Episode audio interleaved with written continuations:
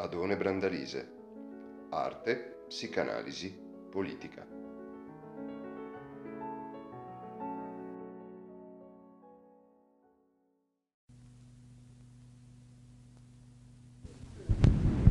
Con le lezioni di corridoio eh, siamo riusciti anche a congedarci dal complesso di testi novalisiani su cui ci si è intrattenuti, almeno rispetto alle economie di questo corso, forse anche troppo tempo. E in realtà eh, non ritorneremo per ricapitolazioni di sorta su quanto abbiamo detto. Eh, però eh, indubbiamente l'incontro di oggi è per così dire eh, dedicato ad una transizione che emancipandoli dal riferimento novalisiano rilancia alcuni temi che grazie ad esso sono portati in primo piano. Ed è un raccordo singolare perché è un raccordo verso una conclusione, perché nel giro di queste lezioni la porzione relativa al tema dell'ascolto di questo corso dovrà avere la sua conclusione perché inizi non troppo sacrificata l'altra che procederà con stili espositivi parzialmente diversi e con una relativa continuità di sostrato tematico, come risulterà poi evidente, procedendo analiticamente su testi beniamiani e in particolare sul dramma barocco tedesco. Eh, prima di venire alla, alla, riflessione che volevo proporvi quest'oggi, dopo la prossima settimana, vi saranno alcuni testi novecenteschi in una forma un po' se volete scontata chiuderanno a ring eh, ritornando agli spunti iniziali eh, l'esposizione sul tema dell'ascolto. Eh, prima di iniziare quei testi una avvertenza di carattere pratico. Mm eh, nonostante la eh, propensione di chi vi parla a tenere comunque lezione, anche quando le sue condizioni di voce lo rendono, rendono la cosa più eh, iscrivibile sul registro del comico che di quello sulla della comunicazione culturale, è possibile che lunedì prossimo le due lezioni saltino, non è detto, è possibile. La ragione in questo caso non è di carattere nosologico, ma è organizzativo, nel senso che lunedì prossimo è prevista una commissione d'esami per la missione a una scuola di specializzazione. Di questa commissione io faccio parte e visto che la commissione inizia ad esaminare severamente i suoi eh, esaminandi alle 9 di mattina, bisognerà vedere se è possibile per me ottenere una pausa parziale o totale di due ore o seppure il funzionamento della commissione per la sua regolarità richiede che io stia lì tutta mattina. Sotto questo profilo io vedrei ovviamente con eh, mezzi modernissimi, bigliettini, cartelli, amici pietosi che vengono qui all'ora dell'inizio delle lezioni a informare, di farvi sapere se le lezioni si possono tenere o no. Ecco. Quindi, ripeto, è una, è una, possibilità a rischio, tenetelo presente per l'organizzazione dei vostri tempi, insomma. No? Cioè può darsi che le, lezioni, le due ore di lezioni lunedì non ci siano. Mm? Da martedì tutto regolare, come al Signore piacendo, come si diceva una volta. Ecco, eh, sì, ecco cosa che vi pregherei in questo caso di comunicare ad altri che sapete hanno la bizzarra consuetudine di venire a queste lezioni almeno alcune volte, magari vorrebbero venirci proprio in una delle circostanze in cui per fortuna o per sfortuna che sia, chi vi parla non c'è. Detto questo, eh, nel corso delle ultime elezioni un, un riferimento era divenuto eh, in misura crescente, centrale. Centrale perché occupava una funzione per così dire strategica in quel riconvergere del discorso su se stesso a mostrare, questa almeno era l'intenzione, la sua interna coerenza. E d'altronde il tipo di ragionamento che abbiamo proposto è di quelli che tendono per così dire a trovare anche nella propria abolizione la propria perfezione, no? un po' come quando si diceva che l'incorporeo velo della Madonna, hm, ricordate, l'ho detto di ieri, è in realtà il luogo in cui sono veramente le cose che vela e lo sguardo che lo guarda riscontrandolo come velo di ciò che è velato. Un po' come nell'annunciazione si ritrova anche immediatamente l'incarnazione che essa annuncia e tutte le figure che sembrano messe in comunicazione da essa, in realtà da essa sorgono. E in questo senso l'annunzio che le collega, in realtà annunzio che viene rivolto a noi, perché la sua accoglienza lo faccia essere realmente, sia come annunzio sia come realizzazione, e perché questa realizzazione consenta allora a noi di essere a nostra volta. Questa dopo tutto è la dinamica dell'ascolto su cui siamo andati insistendo. Niente di più attivo che ascoltare, perché bisogna fare avvenire in noi ciò che si ascolterà. Ma nello stesso tempo, in questo movimento, nulla può essere riferito all'immagine di una soggettività forte e volitiva, perché ascoltare è veramente ascoltare, è veramente artisticamente abbandonarsi a una musica che quanto più accoglieremo, tanto più sarà nata da noi.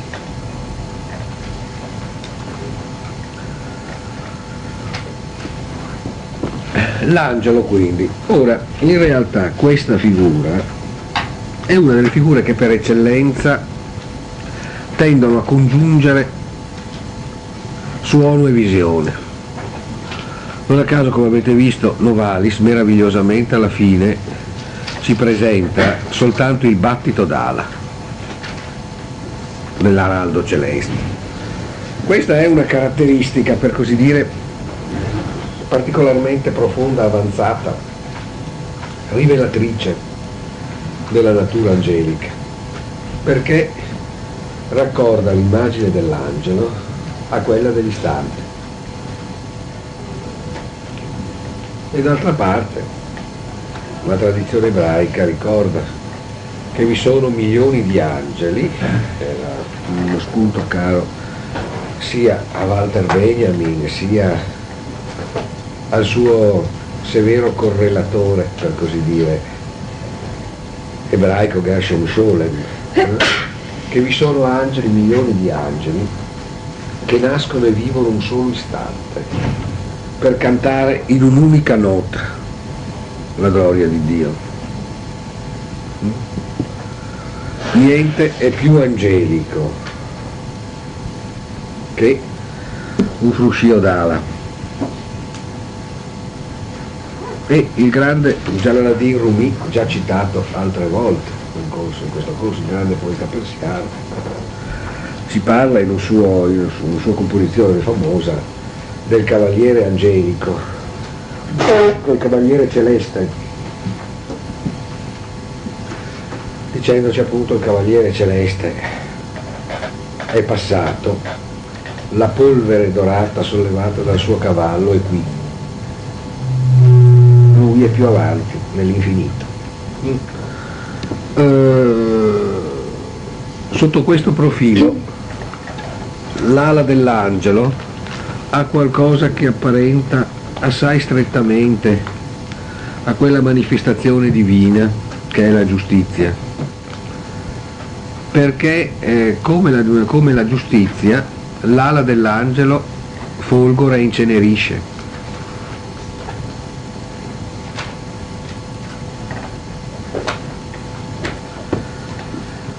E ciò che l'angelo annunzia, ciò che l'angelo fa vedere, è in un certo senso sempre la folgorazione della coincidenza tra l'istante e l'eternità. Sotto questo profilo l'angelo è una figura delle più perfette del puro trapassare. E ciò che all'angelo certo non si può mai rimproverare è un'assenza di tempestività, perché egli è il tempo stesso del suo presentarsi e trascorrere. Nello stesso tempo è vero che proprio questo in un contesto di meditazione moderna sull'angelo, Forse questo riprende anche argomenti antichi perché insomma ci sono angeli non impeccabili, ci raccontano le tradizioni. Ecco, può anche tradursi, vedremo, non è una delle piste che svilupperemo di più, in una imperfezione angelica rispetto all'umano che è legata alla sua eccessiva perfezione come angelo. L'angeli rischiano sempre di essere troppo perfetti, quando oltre ad essere angeli sono anche angelicati. Eh? Il battito d'ala luminoso, sfolgorante e spegnentesi rischia a volte di congelarsi nella fissità di un'aureola. Mm? Nei vecchi cantori animati disneyani c'erano a volte i personaggi di Disney che giocosamente morivano e si ritrovavano su di una nuvoletta con delle ali, eh? guardando sopra di sé notavano una coroncina e la colpivano con la mano, con una sorta di pizzicotto, quasi sempre sentendo una certa consistenza metallica. Mm? Non a caso una manifestazione di diffidenza nell'eccesso angelico è quella che ha ispirato la spesso fraintesa sequenza cinematografica di interventi cinematografici su temi angelici di un regista importante come Wim Wenders, insomma. No? Eh, ricorderete forse un paio di film, eh, Il cielo sopra Berlino, così lontano, così vicino in definitiva, no? dove gli angeli sono la visione lucida, penetrante, analitica e artisticamente perfetta del bianco e nero, che attraversa di taglio il mondo un po' grossier, fatto di colori, dello sguardo degli uomini. Il problema di questi angeli, come si sa, eh, come sanno coloro che videro quei film, è che essi scendono a picco dall'alto, attraversano senza resistenza il cuore degli uomini e ne avvertono l'intimità in maniera perfetta. Però essi, portati dalla sottigliezza che li caratteristica e dalle, caratterizza e dalla inesorabilità del loro volo, procedono oltre.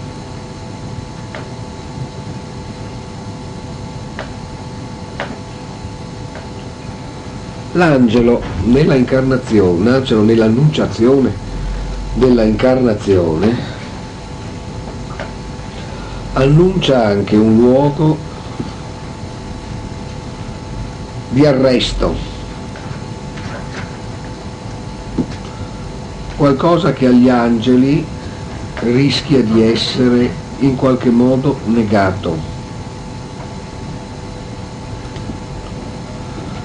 qualcosa di necessariamente imperfetto perché vocato a una super, superiore perfezione qualcosa che richiede una operazione più impegnativa di quella in cui essi sono immediatamente maestri e sono immediatamente perfetti.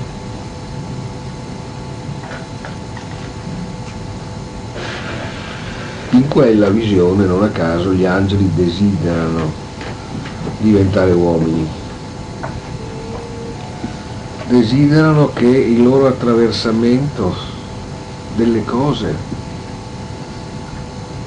e della intimità degli esseri umani venga arrestato da quelle stesse barriere che gli esseri umani vedono come il loro carcere.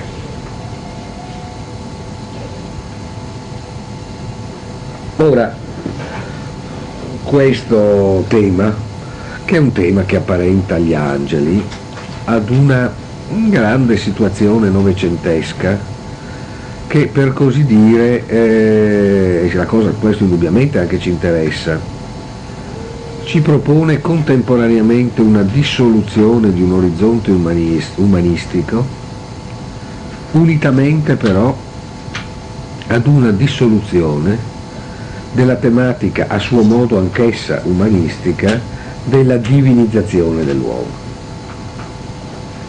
Come dire, non siamo dei e non vogliamo diventarlo.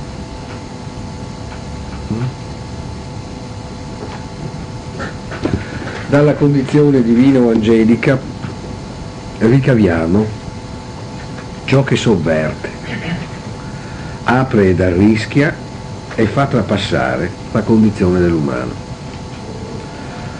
Questo da un certo punto di vista l'ho ritrovato un po' in tantissimo Novecento, a livelli più o meno elevati di comprensione di riuscita artistica. Può essere ad esempio, che so, di Frauen Schatten di Ugo von Hofmannsthal, sia come, sia come, sia come novella, sia come meraviglioso testo per l'opera lirica del grandissimo Richard Strauss, eh? La donna senza ombra. Mm? dove un'imperatrice celeste ha bisogno di incarnarsi eh, evitare la morte del suo sposo celeste. Hm? Oppure pensate che so all'affare Macropulos di, del grandissimo, alto grandissimo musicista di questo secolo, Leos Janacek, hm? dove una grande cantante che ha ottenuto il dono dell'immortalità ottiene alla fine il dono di potersene liberare, facendo del congedo dall'immortalità un ultimo estremo immenso tripudio. Della sua voce, oppure pensate a tante scene in quel mondo di morti, un po' come il mondo di morti in cui avvengono certi dialoghi di Paul Valéry, nel nostro Cesare Pavese, nei dialoghi con Leucò.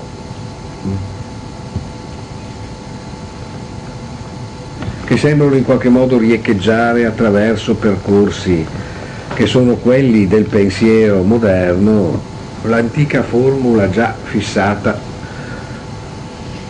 nell'Odissea, quando durante la Nequia la evocazione delle ombre attirate dal sangue del, del eh, montone sacrificato da Odisseo, no? dopo tutti gli altri eroi dell'antichità, giunge anche Achille, tristissimo, e alla consolazione di Odisseo, che gli dice tu qui sei un re, la tua fama ti rende insigne tra tutte le ombre, no? la sua famosa risposta, no? preferirei essere l'ultimo dei miei servi in vita che sovrano delle ombre nell'Averno. Mm?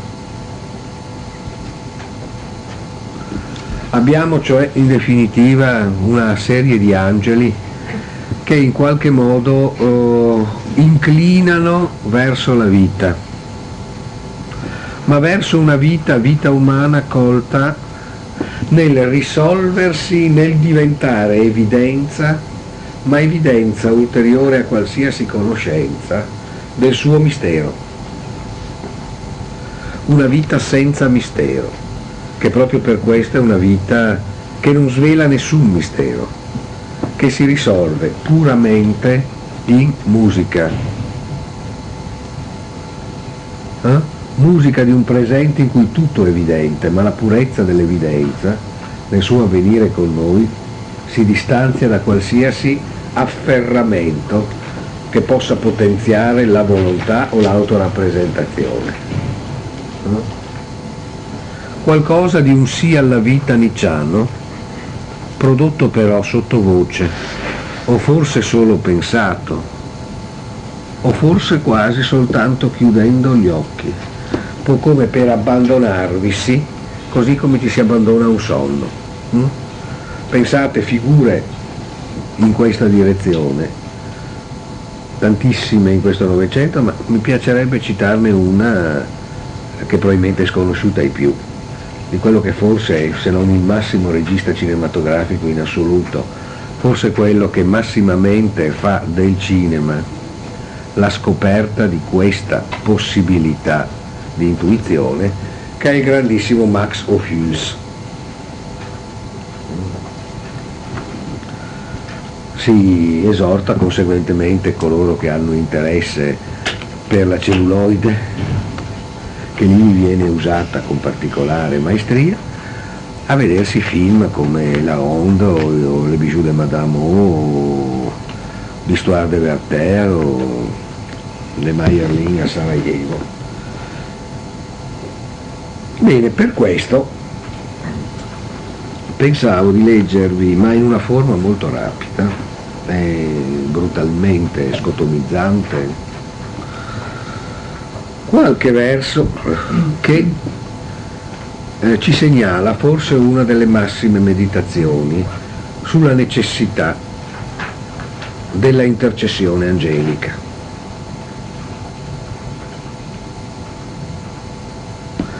nel contesto novecentesco,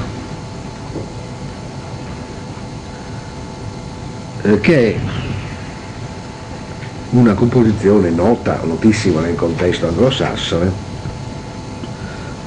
di Wallace Stevens. Wallace Stevens eh, è un caso anche biograficamente molto angelico in questo senso. Poeta probabilmente massimo in lingua inglese di questo secolo, visse un'esistenza tendenzialmente molto quieta, almeno così sembrava all'esterno. Nella prima metà di questo secolo negli Stati Uniti eh, fu durante tutta la sua vita un altissimo dirigente di una compagnia di assicurazioni. Eh, ricco, molto ricco, di eccellentissima famiglia, prestigiosissimo dal punto di vista professionale, e credo scafato, disincantato e pesce cane la sua parte quanto necessario per essere un capitalista americano rispettabile. E nell'accettazione senza brividi di insofferenza per la scarsa poeticità di tutto questo, poeta di acuminatissima capacità di penetrazione della realtà come miracolo.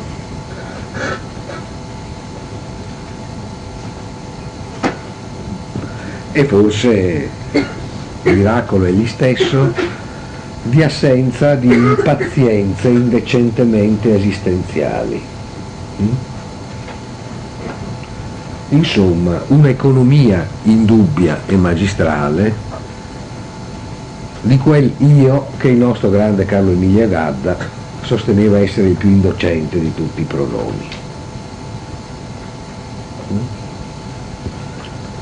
L'io di questa esibizione fallica, perenne, di questo iretismo ostinato dell'autorappresentazione, che tante volte viene confuso con la vocazione poetica c'è inesorabilmente tantissima soggettività in qualsiasi espressione poetica. Eh? Però volerci anche aggiungere il ritratto della propria felicità trionfante o il carrettino dei propri desideri più o meno adolescenziali ha dell'indecente ed effettivamente i grandi poeti riescono spesso a rendere secondariamente evidente che questo tipo di tentazione è remota dal loro dire. Una delle grandi prestazioni della poesia è quello di fare da inceneritore dell'indecenza. E spesso si frequentano i poeti, quando li si frequenta ancora, per avere il piacere di trovarsi in mezzo a delle parole in cui non ci siano delle volgarità e delle scemenze e in cui soprattutto non ci siano delle forme colpevoli, così come spesso l'ignoranza è colpevole, di non sapere. Mm? Forme colpevoli e pesanti di non sapere. Poi il non sapere può essere la conoscenza suprema in realtà, eh? ma il non sapere cose che si potrebbero e si dovrebbero sapere in genere è soltanto un vizio. Ora, l'angelo torna in uh, Wallace Stevens come figura della sua poesia e nello stesso tempo come punto di, repère, come punto di concentrazione di una sua singolare e spesso geniale attività di saggista. Chi volesse leggere i saggi contenuti nel volume L'angelo necessario di Wallace Stevens si troverebbe di fronte a una scrittura saggistica un po' sorprendente per noi,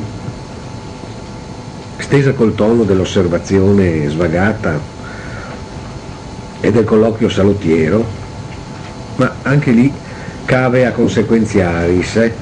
il, il rito inglese di far letteratura, inglese o americano, è molto diverso dal nostro. Eh?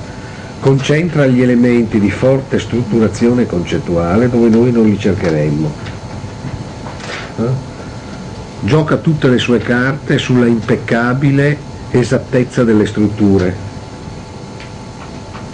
sulla domestica e artigianale chiarezza nell'affrontare problemi di fattura. Mm? Mentre invece tende a tacere sul respiro speculativo o sulle intensità dei presunti messaggi. La differenza è veramente la stessa che c'è, dico per alcuni che magari qualche interesse del genere lo hanno, tra la grande tradizione del diritto continentale e la common law in ambito giuridico. Eh? Quindi sostanzialmente, anche qui attenzione, chi eventualmente volesse leggere Wallace Stevens si trova di fronte a un personaggio che incorpora una cultura vertiginosamente sterminata nella sua poesia e che peraltro lo fa in un certo senso perché non serve averla per leggerlo.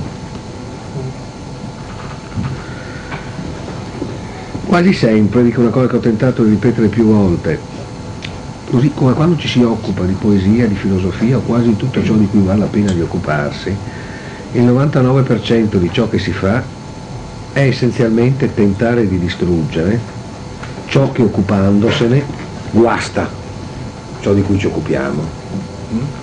L'esercizio critico, storico-letterario, storico-filosofico è per lo più, come possiamo dire, l'attività di una guardia carceraria della poesia o del pensiero quasi tutto ciò che si fa al suo meglio sta nell'uccidere il secondino che è in noi.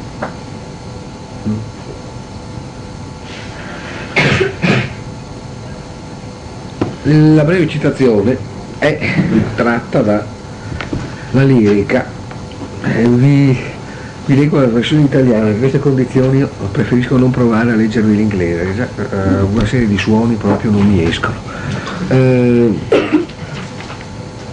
si intitola L'angelo circondato da paysan, cioè da contadini. Eh, in questo senso descrizione di quadro ovviamente. Uno dei contadini, dei paesani, eh, dice c'è forse un benvenuto alla porta a cui nessuno viene?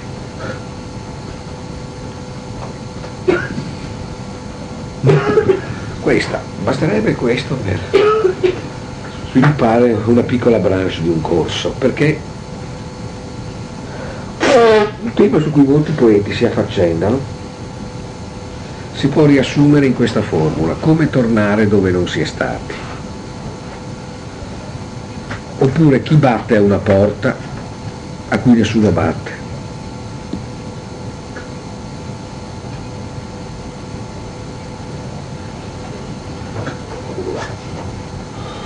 ovvero sia la scoperta di uno spazio incollocabile spazialmente, di un tempo incollocabile temporalmente, che rende paradossale il nostro linguaggio e chiede al paradosso di dargli comunque una possibilità di verità.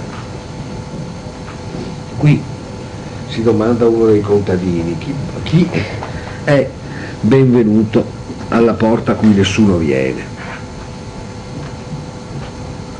C'è una porta aperta a cui non viene mai nessuno. Questa porta aperta ci ricorda qualcosa che, di cui dovremo parlare in futuro quando parleremo di Walter Benjamin, no? La porta stretta da cui verrà il Messia.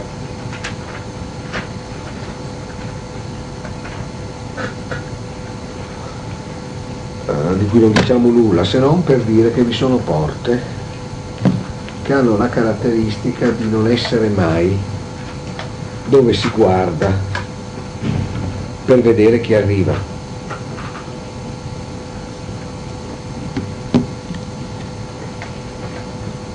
Porte che in un certo senso sono sempre dietro le nostre spalle o dall'altra parte del nostro occhio. Mm? Porte di un arrivo sorprendente porte che non possono essere viste come quelle in cui normalmente arriva qualcuno, perché sono porte che anche non ci sono, ci sono soltanto quando arriva qualcuno. Sono le porte di chi arriva producendo col proprio arrivo la propria porta. Ma sono anche porte che restano nella loro evidenza come l'impossibilità sia di entrare che di uscire. Sono in altri termini quelle porte eh, su cui si sono esercitati in maniera diversa due dei massimi ingegni poetici novecenteschi, Rilke e Kafka.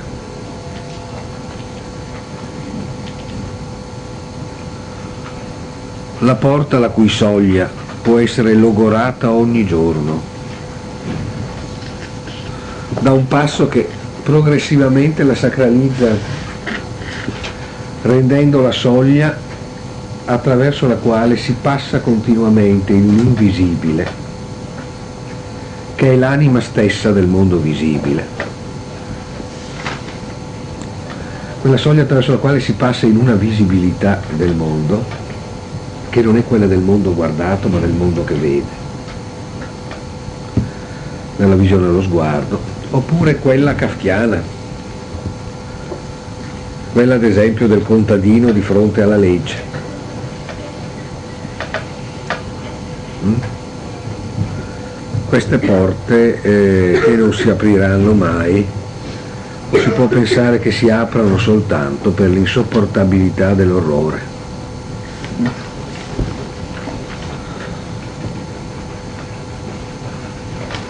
Solo che qui alla porta, qui nessuno viene, forse si è presentato qualcuno che non può che essere benvenuto. Il qualcuno è l'angelo, che peraltro vediamo subito, è un angelo serio, nel senso che sa come se avesse letto poderosi trattati di angelologia che un angelo che si rispetti è sempre l'angelo di qualcosa, cioè è il presentarsi come angelo di una dimensione essenziale dell'orizzonte mondano. E quindi si presenta, I am the angel of reality, io sono l'angelo della realtà. E sì, do di seguito rapidamente la lettura. Sono l'angelo della realtà, visto un attimo affacciarsi sulla porta. Non ho ala cinerea, né abito smagliante e vivo senza una tiepida aureola o stelle al mio seguito. Non per servirvi, ma del mio essere e del suo conoscere parti. Sono uno di voi ed essere uno di voi vale essere e sapere quel che sono e so eppure io sono l'angelo necessario della terra. poiché nel mio sguardo vedete la terra nuovamente, libera dalla sua dura e ostinata maniera umana. Mm? E nel mio udire udite il suo tragico rombo, mm? its tragic drone, mm? liquidamente sollevarsi nei suoi liquidi indugi, come parole d'acqua nell'onda, come sensi detti, con ripetizioni e approssimazioni. Non sono forse io stesso una sorta di figura approssimativa, una figura vista o vista appena un istante, un uomo della mente, un'apparizione apparsa in apparenze, tanto leggere a vedersi che se appena giro la spalla me ne vado e sparisco.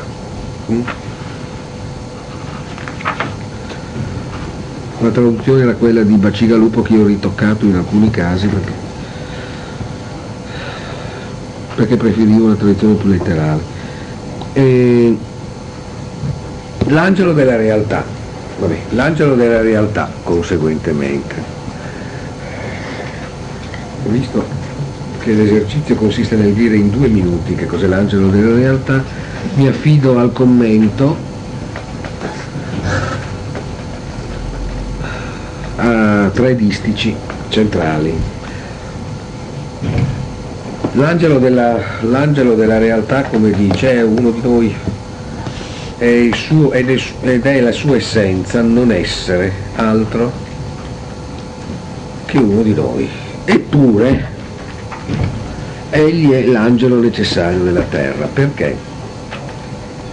Perché nel suo sguardo cioè nello sguardo con cui l'angelo ci guarda, che può diventare il nostro sguardo. Perché la caratteristica dello sguardo dell'angelo è di divenire il nostro sguardo, dopotutto egli non fa che ammetterci a disposizione il nostro volto come suo. Nel suo sguardo la terra diviene nuovamente libera dalla sua dura e ostinata maniera umana, questo la terra, quel nostro essere anche noi, soltanto noi, torna ad essere libera dalla sua troppa umanità. La terra, la terra torna liquida, plastica, disponibile e viva, emancipata da quella terrestrità mesta che la rende partecipa, partecipe del nostro concepirci come creature dolorosamente consegnate alla terra. Nel mio udire, cioè nell'udito dell'angelo, vista e udito assieme, eh? come vi dicevo, voi udite il tragico rombo sollevarsi nei suoi liquidi indugi e sentite parole che hanno la fluidità, la duttilità, ricordate il, can- il lino di Goethe, no? Di Goethe, pardon, eh, il cantico dello spiriti sulle acque, no? Che hanno la fluidità, la duttilità dell'acqua.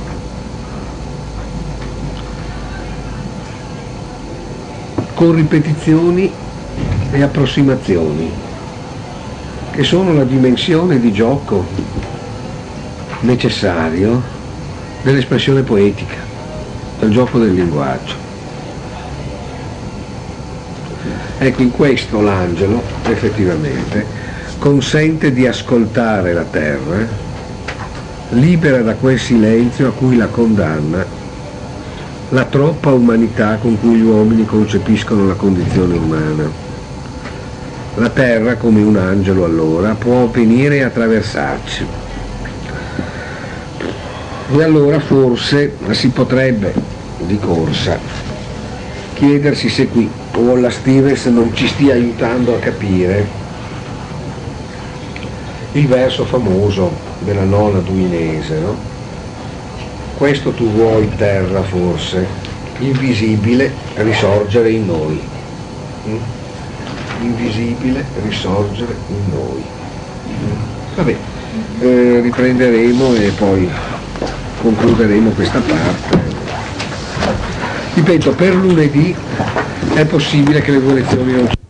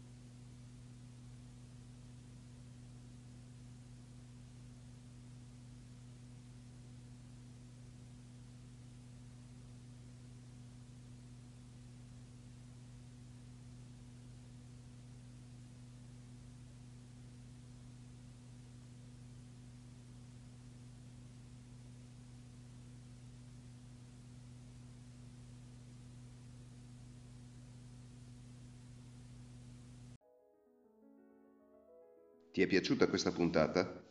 Segui gli aggiornamenti del podcast Adone Brandalise su Spotify e la pagina Facebook Adone Brandalise Teoria della letteratura. Alla prossima!